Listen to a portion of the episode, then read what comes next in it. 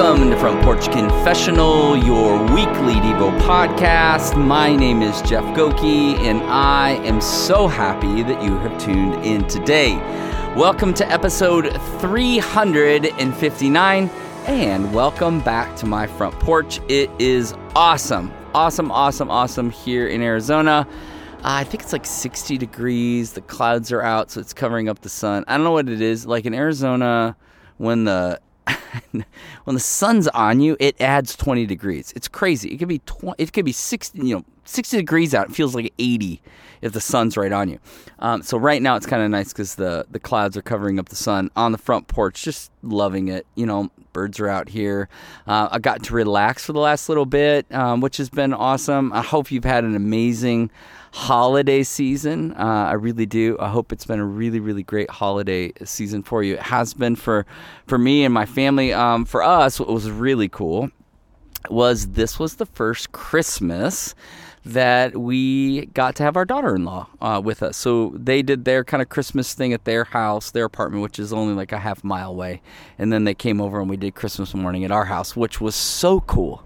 And it just is kind of like one of those moments where you're like, wow, like it's crazy how fast time has gone. You know, you hear that, and you probably, you know, you probably remember hearing your parents tell you that when you were, you know, younger, and but it's a real thing. Uh, it's a real thing. Like it feels like time had just, you know, gone so fast. But seeing Ben and seeing Maisie you know, be over at the house as a married couple, um, but us getting to do family and our family's expanding and how beautiful that was. That was like a really, really cool moment. And then uh, Cooper and I got to go on my second elk hunt uh, last week. And we did four days out in the middle of nowhere. I mean, out in the middle of the wilderness, nowhere, freezing cold, just hiking and looking for elk. We didn't see any. I didn't get an elk this year, but it was really great to be out there with him. That was the highlight of just spending time with him and being outside with him was so awesome. We had such a great time and um, lots of great memories, and it was just a really, really good time. So I hope that your holiday season was really, really great. I hope you had an awesome time. I hope you got to enjoy that with um, with your friends and your family and, and celebrate. And I hope it really, truly was uh, a really good time to uh, just relax and, and be together. Um, so uh, there is a bunch of you who continue to listen to this podcast. And I, I want you to know I just really appreciate it. I love that there is a group of people just trying to figure this thing out together. You know, 359 episodes is simply just a chronicle of my life interacting with scripture here in the front porch.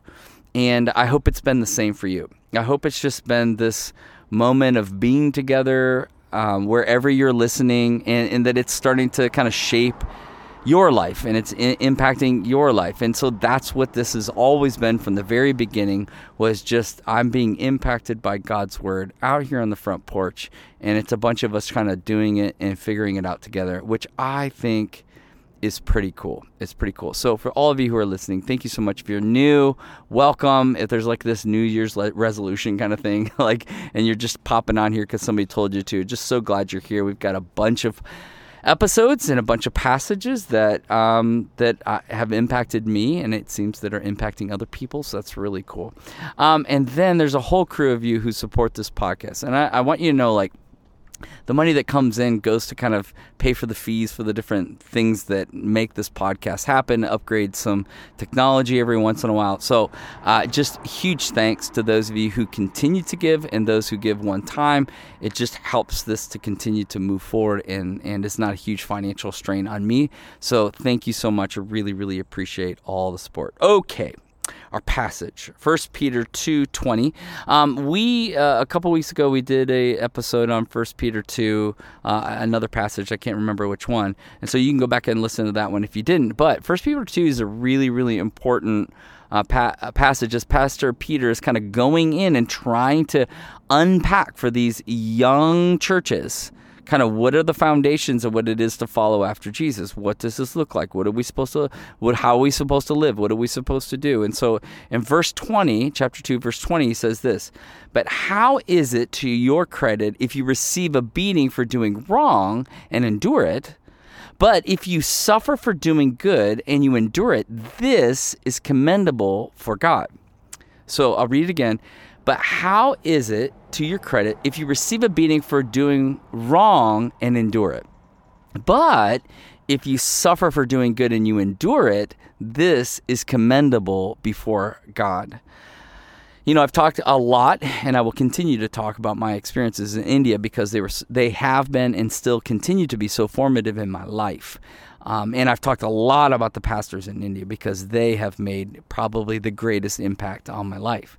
Um, but man, I'm telling you what, um, the the last time I was there, we did a pastors conference, and we're in the. It was a small one. We're in a room, and a guy walks up and he pulls up his shirt, and on his back were wounds where he had been beaten. And I said, "What happened?" Said, "These radical Hindus came in. We're trying to and beat not only him but beat his family." And I mean, you can see. I mean, the red and the black and the blue. They were fresh. What What do you do? Says we went back in and we had to preach. And I'm just like blown away by that. Continue to be blown away by that. Like, we, here's the thing, here's the humbling thing about that. We have no concept of suffering here in the West. Very little concept of suffering in the West in comparison to the rest of the world. Truly. This man, as a result of preaching the good news, is being beaten with a reed. And then he comes back in and he continues to serve and love those who beat him. That's mind blowing.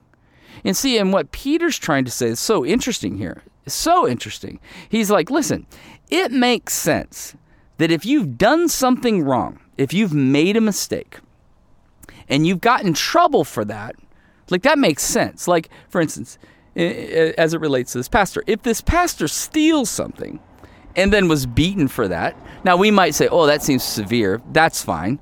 But we would go, that makes sense. That's there's justice there because he stole something. And so you know justice was brought to him maybe not in a form that we appreciate or we, we, that we would agree with but, but but justice in some form was brought. Peter's like well what what good is that? And then he talks about this. What about suffering when you do good and you suffer and you get abused?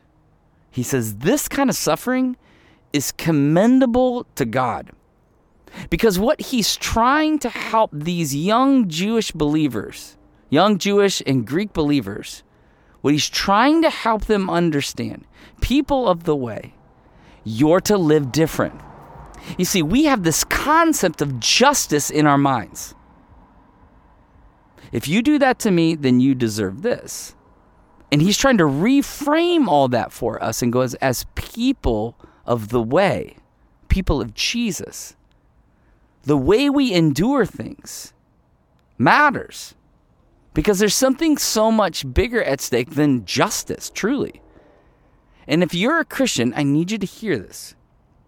You were called to suffer and to suffer really well. And my concern for so many Christians is they don't believe that they've been called to suffer. We have been. We're called to, to follow after Jesus, the pioneer and the perfecter of our faith. Like there's this great quote by Tertullian. He's the he's a church father from the second century. And this great quote, it's a very famous quote, and he says this the blood of the martyrs is the seed of the church. The blood of the martyrs is the seed of the church. Here's what he was seeing, and here's what we know to be true all these years later people died unjustly for following Jesus, for preaching Jesus. And how they handled that brought people to Christ. They could not believe that these people did not denounce Jesus or even denounce the people who were killing them, but took on what Jesus took on Father, forgive them, they know not what they do. And as a result of that, people came to faith. Who are these people? And who is this God? Who is this Jesus who would lay down his life? Who are his followers, that they would lay down their life. And we are the benefactors of that sacrifice.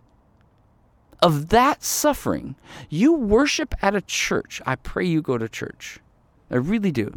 Not because it's like a really good religious thing to do, but because it's the place where the community of God comes together and celebrates and encourages one another and worships together as a family who's endured much throughout the week.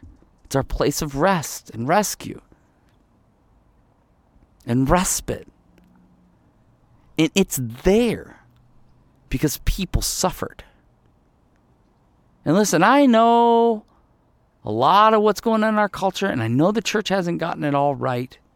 And guess what? They never will. they never will. But Jesus, He's perfect. But we worship Him. We don't worship the church, we worship Jesus. We go to church to worship Jesus. And that place exists as a result of those who suffered. The blood of the martyrs is the seed of the church. It can help it to continue to grow, which is why when I say you are called to suffer, you are called to suffer and suffer well. But there is this false theology out there, and it is pervasive that God is only concerned about your health and happiness. And it's if you go down that road, you are going to be so disappointed. You're going to miss out on so much miraculous work in the midst of your suffering. Listen, James talks about in the midst of our suffering, in the midst of our hard time, to consider it joy. To consider it joy. How do we do that? Because my joy is not found in my situation, my joy is found in Christ.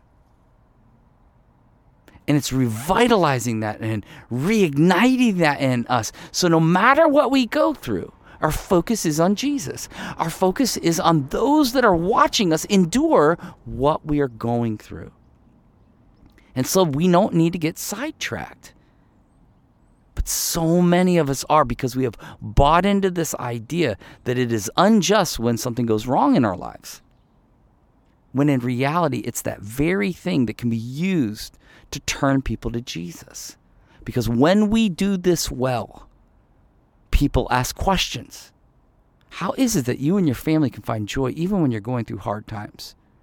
How is it that you can be so honest about your faith? How is it that you're not denying God when you seem to have lost everything? How is it that you didn't curse the boss out when he unjustly called you out? How is it that you didn't just cut off those people when they were unkind to you? How is it that you serve them? That's the kind of stuff that stands out. That's the kind of stuff that Peter's talking about. That's the way he's pastoring them. He's trying to right size the way it is to live in Christ. And I think for so many of us, we have it all wrong because the gospel is what the gospel is because Jesus took on the cross instead, listen, of taking up the sword there's this dichotomy that we see as we come to the cross where, where Peter, the very person who is writing this, lobs off the ear of the person approaching Jesus. Jesus look, kind of looks at Peter and goes, Nah, man, that's not how we do things. And he heals the man. And he endures the cross. He endures the Sanhedrin. He endures the beating. He endures carrying the cross. He endures the spitting and the mocking. And what does he do when he gets to the cross? Father, forgive them. They know not what they do. What's that all about? But if you suffer for doing good and you endure it, this is commendable to God. Before God, God is who matters. Following Jesus is what matters, not justice. Justice is in the hands of God. He chooses, He decides. What you're responsible to do is to do good, even, even when it doesn't make sense. Because there are people watching us. We are a gospel presentation in all that we do.